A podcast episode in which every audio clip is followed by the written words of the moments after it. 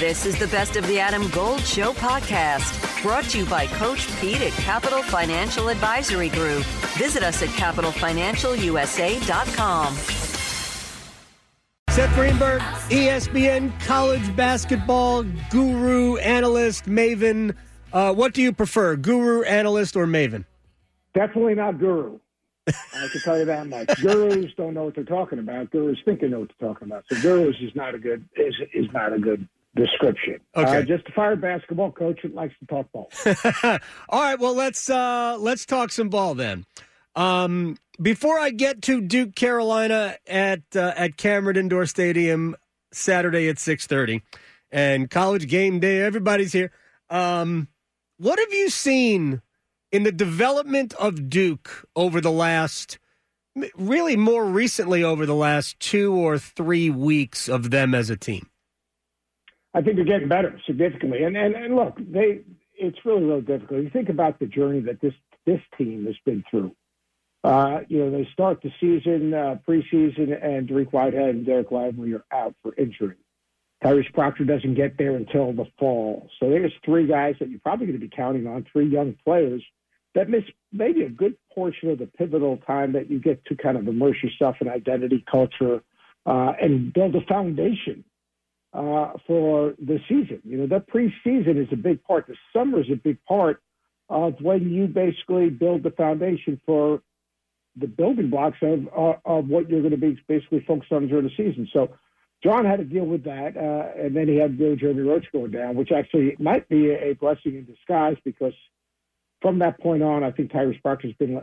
I, I've watched Tyrese Proctor grow, mature, develop more in the last two weeks than maybe he did prior to that. I think a lot of it had to do with he had greater responsibility when Roach was out. So uh, I think right now that they're in a good place. Uh, you know, my thing on this time of the year, especially with young teams, Adam, is don't be so concerned over preparing for each and every game because this time of the year you play three games in a week or two games in a week. Right. You have to have a day off. Worry about your team and then your concepts offensively and defensively, and then apply those offensive and defensive concepts to your preparation the day before the game.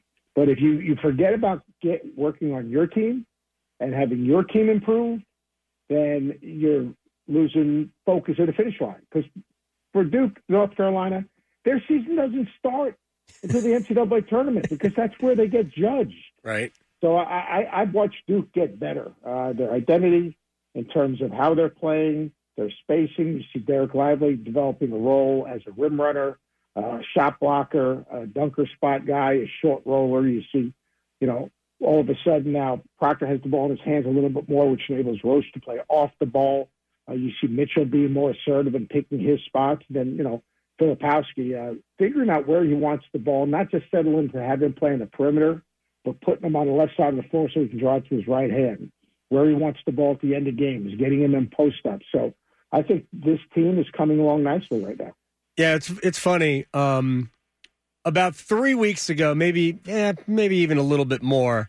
I had it in my head that Tyrese Proctor couldn't play, wasn't good enough to play at this level, or was a year away from playing high level ball at this level. Uh, but the last two, three weeks, the shot has come back. Uh, there's just been a little bit more bounce, and maybe he's just a little bit more sure of himself. Because when you think, as Crash Davis said, don't think you can only hurt the ball club. Uh, and I think he's just playing more instinctively now. I, I look, I agree with you. The kid's got a high, high basketball IQ. Got a really good feel for the game. Terrific passer, sees plays early. All the things you need to be a good player. Uh, he came in with a reputation of being a very good shooter. Uh, I went and watched him practice in the fall, and I thought he could really shoot the ball.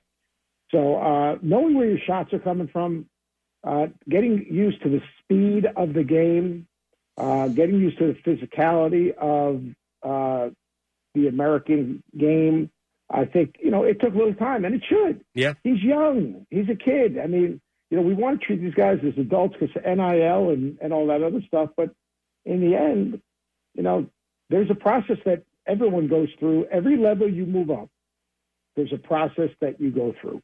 And he went through that process, and, and the light bulb's starting to go on.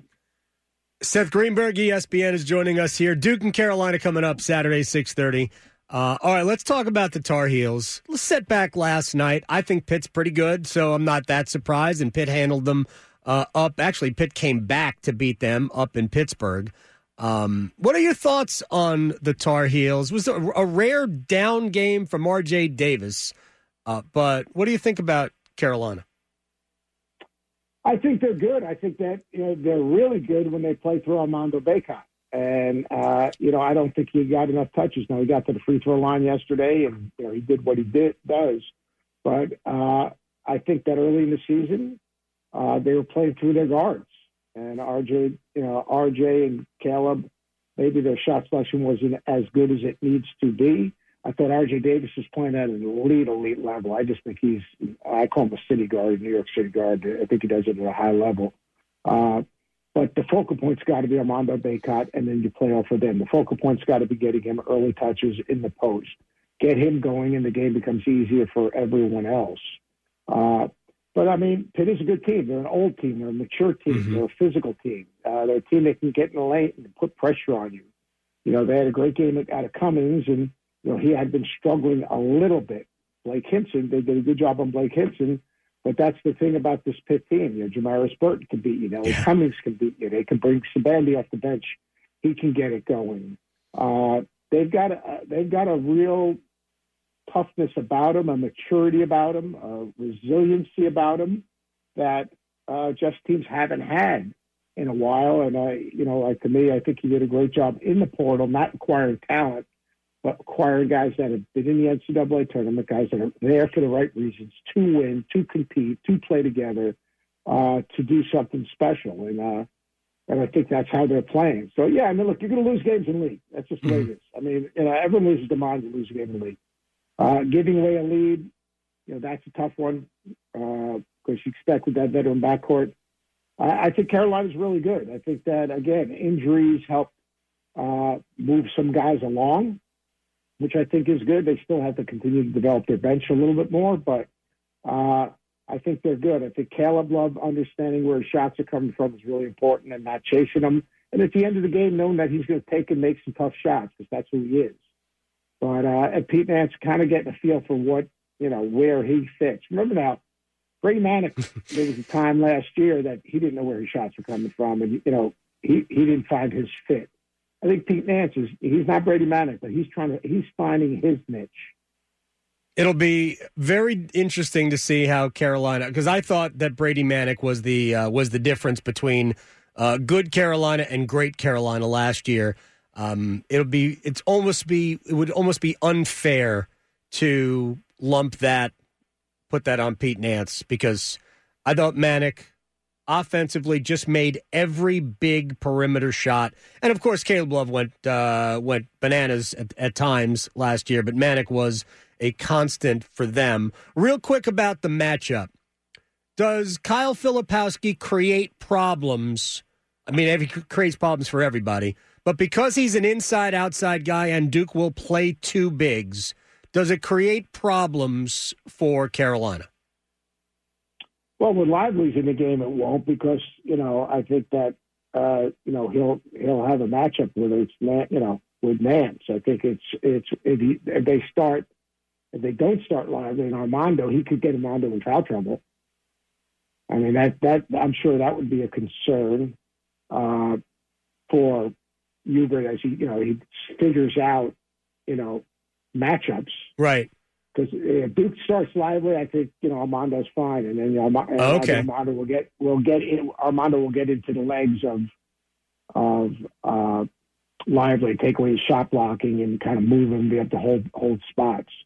But when they downsize, uh, I think that's where it could be uh, a little bit of a problem when they when they Filipowski's he's not a five, but they play him at five, and they post him and they put him in isolations, and he drives it from the wing and you know, I mean, a lot of what John's doing at the end of games is getting him on that left elbow extended, yeah. clearing out the side, then he just drives it right. Or he catches it on the right side, drives it, spins, and chooses a little jump hook. So that'll be interesting. I think it'll be interesting to watch two coaches. Both coaches have skin in the game. Yeah. We talk about this in game day. This is my thing. Like both coaches have skin in the game. They actually understand and have felt uh, the air being different, the the emotion of Duke Carolina, what it stands for. I'm sure they both had moments, seminal moments in that rivalry.